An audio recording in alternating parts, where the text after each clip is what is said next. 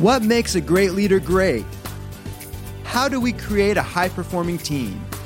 And when we say leader, we mean everyone, because everyone is leading their own life. Will yours be a life by design or a life by default? Those are the big questions, and this podcast will answer them. Welcome to the Becoming Your Best podcast, where we help you apply the twelve principles of highly successful leaders, because great leaders will produce great results.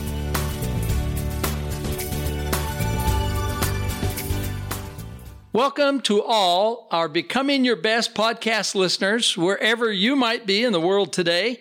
This is your host, Steve Shallenberger, and we have a terrific guest. I've been looking forward to this visit and interview. He's a very talented individual with a great background in leadership and innovation. Welcome, David Burkus.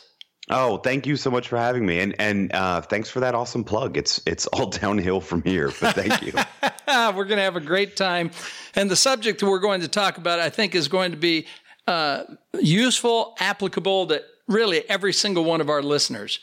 Uh, so we'll just, before we get started, let's just talk a little about, uh, I'd like to share with you a little about David's background. He is a best-selling author, a sought-after speaker, and an associate professor of leadership and innovation at Oral Roberts University. His forthcoming book, Friend of a Friend, offers readers a new perspective on how to grow their networks and build key connections. And this is one that's based on the science of human behavior, not just rote networking advice. He's delivered keynotes to leaders of Fortune five hundred companies and the future leaders of the United States Naval Academy. His TED Talk has been viewed by over one point eight million uh, different listeners, and he is a regular contributor contributor to one of my favorite magazines, the Harvard Business Review. So, David, here we go. Shall we get launched? Yeah, yeah. Thank, I'm excited. Thanks for having me on. Okay. Well, let, if you don't mind, tell our listeners about your background, and especially including uh, any key turning points in your life that's had a significant impact on you and what you've ended up doing. What's your story?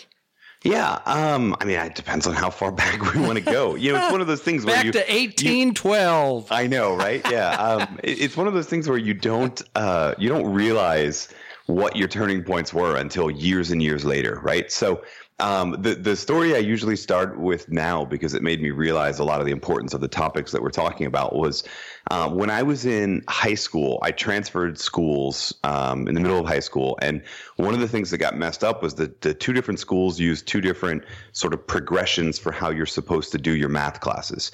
So I arrived in a geometry class having never taken algebra. And the prof- the teacher was going over something on the board, and she did that thing where you can move a number from one side of the equation to the other. It's been so long since I've done it, I don't remember what that's called. But I remembered looking at that and going, I don't know how she just did that. I'm clearly missing something. So I went up to her afterwards, and I basically explained that problem. And she said, uh, okay, we have two options. Like, you can basically transfer to the class you were supposed to have your freshman year, and you'll be behind a year, uh, or... I also teach that class. I can give you the textbook. You can work on it on your own, and then come meet with me when you have questions and, and what have you. And so I did that. I taught myself algebra. When I finally took algebra true, uh, algebra two, I got a ninety-three. So I think I taught myself pretty well. But the big lesson I learned from that is that you can do anything you need to do in your life if you find the right people to help you.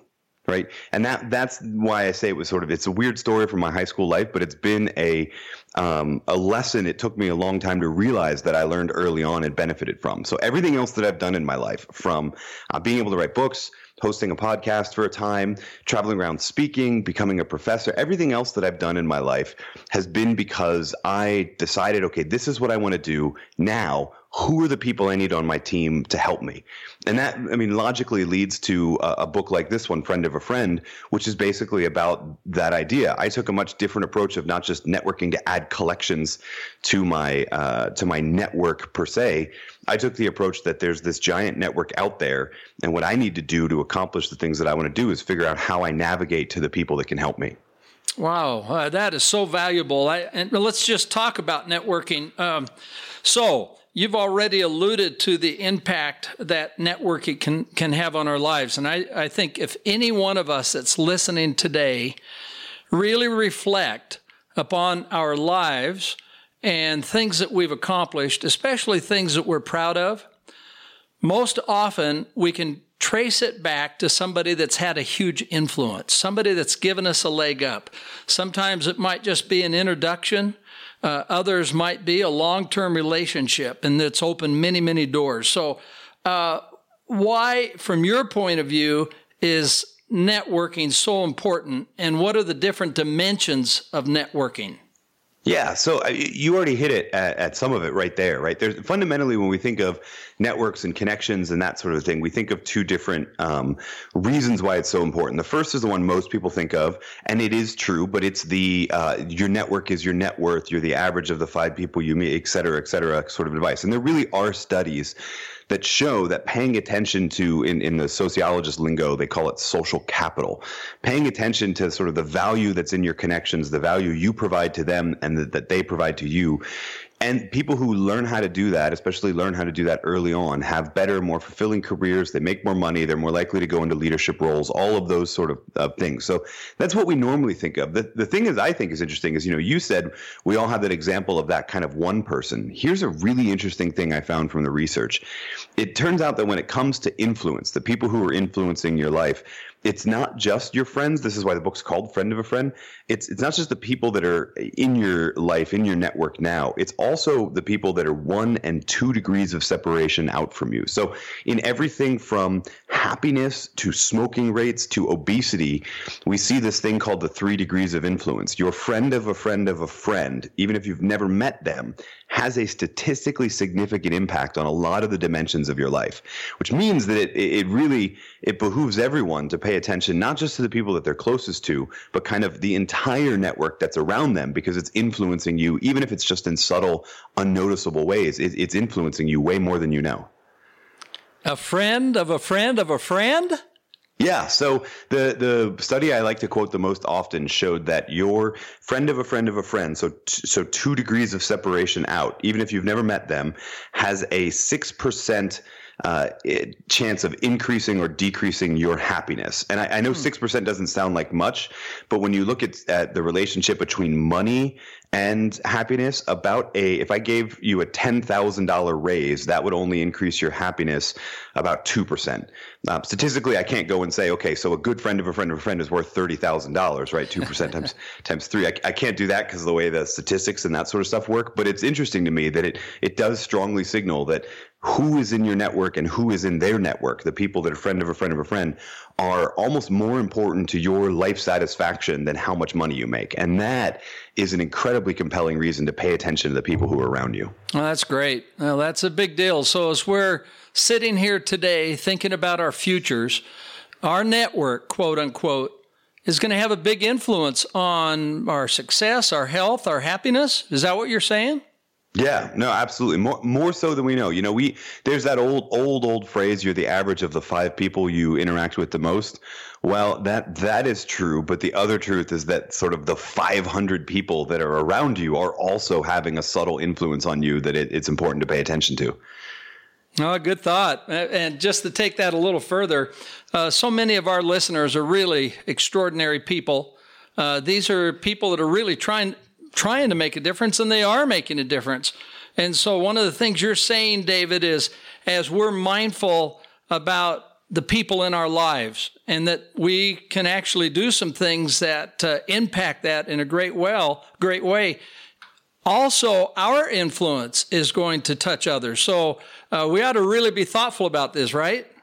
Oh, no, exactly right. Right. So you are, yeah, that friend of a friend of a friend can influence you, but you are also that friend of a friend of a friend for a lot of other people. Right. So how are you doing? What are you doing with the, the norms that you're broadcasting? Are you, uh, is your disposition more happy and uh, optimistic focused, or is it constantly sort of critical and negative? Because you're having a way bigger impact than you think. You know, there's that other sort of old phrase, you don't need a title to be a leader. You don't you don't need to be hugely popular to have influence. You already have influence in more powerful ways than you know. Yeah, great.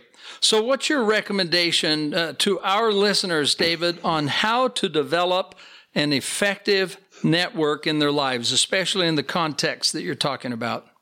Yeah, so the, the big idea in the book is that we kind of need to redefine what it is when we say networking. Most people have this mental model that networking is about finding ways to meet strangers and turn them into contacts, right? So for most people, when I say like your network, they think about the number of connections they have on LinkedIn or the number of email addresses in their address book. Or if they're old school, you know, they think about how thick their Rolodex is, right? And, and the truth is we need a different mental model. The truth is we all exist inside of a network, seven point four billion people strong and counting. Um, and then that network has little clusters and niches and, and those areas. So you have a more sort of immediate network around you. But you, your, when I say your network, I really mean the network that you already exist in. And the best approach is to figure out how to navigate that network and, and what's missing for it rather than just run up new contacts. And I'll give you a great example of this. Most of us ignore what I often refer to as sort of the hidden network, because if your goal is just to run up the, the count, to add as many new people to your network as you can, then you miss what sociologists call weak and dormant ties. These are people that you already know, but you're either not that close to or you don't talk to all that often. And the studies show that these people are actually more likely to give you new and helpful advice than the people that are close to you, for, precisely for the reason that they don't think like you. So having exposure to them is giving you exposure to information that you don't think. And then the other thing we do is we, we might occasionally ask people for an introduction to a specific person, but we we've fallen out of the habit of exploring who is that one degree of separation out from us. Who do our friends know uh, that might be useful to get in contact with? But even if you don't ask for an introduction, to be constantly sort of searching the fringes of your network to see who's out there that might one day you would be able to provide value to, or they could provide value to you. So I call this, in the you know the subtitle, we use this term, the hidden network. I call that kind of the hidden network because it's the part that most of us ignore. We have our close circle of friends, and then we run off to go try and grow our network by meeting total strangers. And we ignore the people that we know, but we're not paying enough attention to, or we ignore the people that our friends know that could be useful to us or that we could be useful to. Yeah, well, that's uh, that's really great. And I'm not sure how to ask this next question. You might even be able to help me form the question. Uh, but uh, we're talking about a network, and you're talking about a difference between something that is just a checklist, this thing out there that may or may not be helpful, and a group of friends. I'm not sure if I'm even getting that right, but it's a whole different quality. You're talking about a network of relationships, of friends, of people where you grow, you have a vested interest with one another. I, so... Is that what you're trying to say in this? Yeah, no, that's exactly right. I'm ta- I'm talking about, I like to call it sometimes being a good human being, right? Which we often forget to do in the context of a professional network, right? We, you know, we, we do these things with our friends. Like when you meet a, a personal contact, you look for multiple different ways to connect with them. You look for who you might have in common. You look for all of these things to get a feel for how your friends connect to each other. And then when we flip and we switch to the domain of our sort of professional life, whether it's a company we work for or a company we're starting, whether we're looking for a job, et cetera, we don't do that sort of information-rich approach. Like you said, we just try and run through the checklist or run up the count on how many connections we have. We ignore a lot of the value that we know exists because in our personal life and our personal network, we've seen it, and we don't do it when we move over to the professional side. Yeah, well, thanks for pushing us a little further along this line, because really it is one thing to be thoughtful. I mean, this is one of the purposes of life. When it's all said and done, you look back and you say, well, I've got my family and friends, and these are among the things that count most to me. And maybe part of what you're saying is, let's look at these relationships that we have and enrich them and realize there's also something beyond, beyond those relationships we ought to be thinking about. Yeah, that's exactly right. And, and, you know, often, like, we tend to put people into buckets, right? We tend to have our work contacts and our personal friends. But, you know, the people that I've seen that are the most successful are the people that have merged those two, right? So, I mean, fa- family is usually important. Some people are lucky enough to work with their sort of whole family. But a lot of people end up, you know, over the course of their career, the most successful people are the ones who the people they work with are their friends, not in a weird sort of burnout, I have no personal life way, but just in a way that they realize that providing value to those relationships, growing sort of the depth of those relationships, making work friends into real friends or making real friends into work friends provides a more enjoyable career and a, and a better life. Okay, that's good stuff. Now, I hope David doesn't mind. I uh, had a pre peek at his upcoming book, Friend of Friend. It's called The Friend of Friends, or? Friend of a Friend. Friend yeah. of a Friend. Let's get that A in there. And I'm just going to read off some of these chapters uh, for our listeners. And then uh, as we connect the dots here, perhaps you can just, I'm going to ask you another question as we think about these. So here are some of the uh, the uh, chapters. Find strength in weak ties. That's interesting. I can't wait to hear about that. See your whole network. And now we see that in a different context. It's just not this cold thing. It's a deep, meaningful living thing. Uh, become a broker and fill structural holes. Seek out silos. Oh, yeah. Build teams from all over your network. Become a super connector. Man, this this is good stuff. Uh, and uh, and it goes on. Uh, skip mixers. I can't wait to hear if you have, what you have to say about that. And then build stronger ties through multiplexity. So here's the question. What have you found to be the best way to approach developing a meaningful network of friends and yeah. their friends? Okay. So we, um, okay. So the strongest reaction I gathered from you was on that skip network mixers thing. So let's start there, shall we? um, so, you know, again, we, we go with this mental model of if the goal is to just run up the number of connections you have, you're going to have a different strategy than if your goal is to see the entire network that you exist in and respond accordingly. So if your goal is to run up the count, then one, you've inevitably been invited to one of these networking mixers, right? The meetups where everybody kind of goes around their room and says who they are and what they do, and then it's sort of like a speed dating for professionals thing where you're trying to find a useful connection to each other inside of, like, you know, sixty seconds. And of course everybody finds these a little awkward, and everybody doesn't get the connections that they need. Most people don't get the connections that they need, and then they they walk away thinking like, oh, I'm just so bad at this, I'm bad at networking, blah blah blah blah blah. The truth is, it's not actually, it's not you, it's the event. The the research is is strongly indicative that when the goal, when the sole goal of an event is just to meet new people, we we default to our comfort zone. We default to the things that we're used to. We end up talking to the two or three people we already know for most of the time. If we do talk to new people, we end up talking to people who look like us, act like us, work in the same industry as us, et cetera. We we don't spend enough time with the brand new connections, especially the ones that that are uh, more more diverse, very different than us, right? So it's not it's not the it's not you. I mean, it is, because we all have this default, but it's not you in particular. It's that these meetings fundamentally are kind of flawed. Oh, very, Instead, yeah, what, what the research suggests is that if you participate in what one sociologist calls shared activities, these are these are meetings where the goal is to pursue something bigger uh, than yourself. So this could be everything from, you know, working for a nonprofit board. This could be pickup softball leagues. This could be, you know, a hobby. This is anything where everyone's focused on something other than meeting new people, something that they can't do by themselves. And in the process of focusing on that other, you end up looking to the left and to the right and finding people who are more different than you, finding people who uh, are not people you already knew, and you end up building a deeper relationship with them because solely because you're focused on something else, and the relationships almost happen by accident instead of being focused on just meeting new people and then defaulting to your comfort zone. Uh, what a great perspective and description. That that may be why there are many people that dread going to a mixer. Yeah. Oh, no, I, mean, no, I don't that, want to do if this. That's you, if that's you, you have my permission to never go to one ever again. As, I love as it. As long as you spend that time looking for shared activities. What is the local trade association I can jump in with? What is the charity that I can help volunteer for? What is the the sport that I can pick up and do as a team? You know, wh- whatever it is, you reinvest that time in a shared activity, you're going to have a way better return on investment than going to that networking mixer and feeling awkward for sixty minutes until you figure out how to leave unnoticed. Okay, that's great. Now, are there any watch outs uh, for our listeners to be aware of when they're strengthening and developing this type of network? Yeah, so the the biggest watch out is for, in, in the book, we talk about this sociological principle called homophily.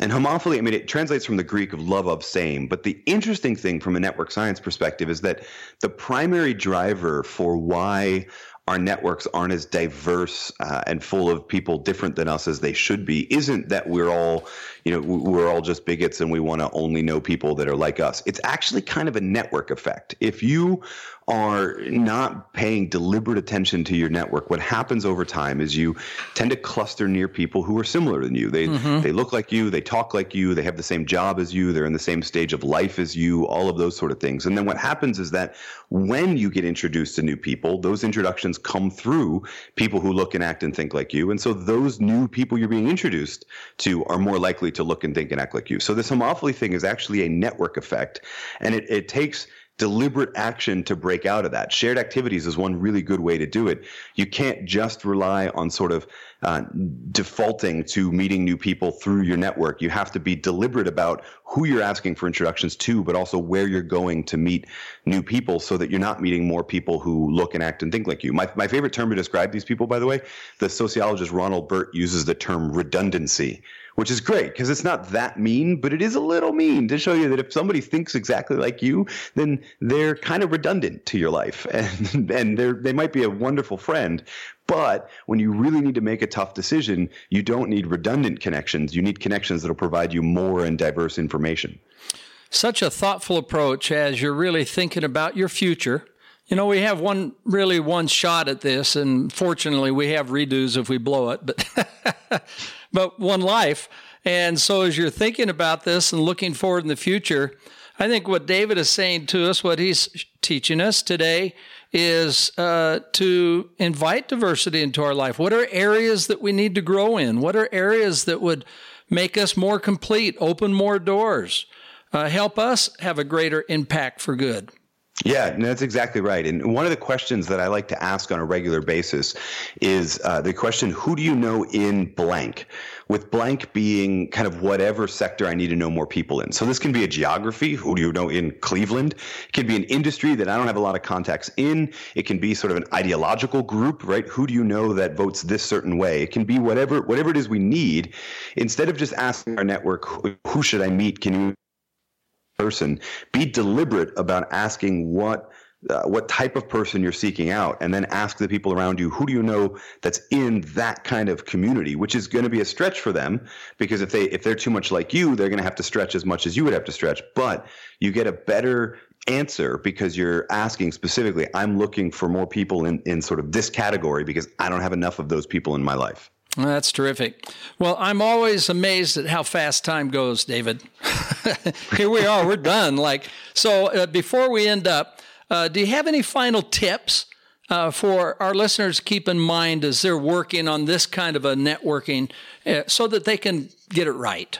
Yeah. So the, the who do you know in blank question is one of my big tips. Good the one, other good one, one. Yeah. is to spend more time re-engaging with those weak and dormant ties. You know a lot of people that you don't interact with on a regular basis because the busyness of life happens, the busyness of your work happens, and, and you you fall out of favor with them. Particularly in, in a work context, former colleagues, people who either are at a, at a company that you left or, or part of a business that you started and then left or, or whatever it is, or who they left, right? These people that you used to work with but haven't talked to in two or three years, they're incredibly valuable connections to have for new information. And don't wait till you need it. Start warm, warming up those contacts now and, and making a point to regularly check in with those people now and finding ways to provide value to them now so that when you need more access to different information or you need help from further out in your network, it's much easier to get into contact with those people.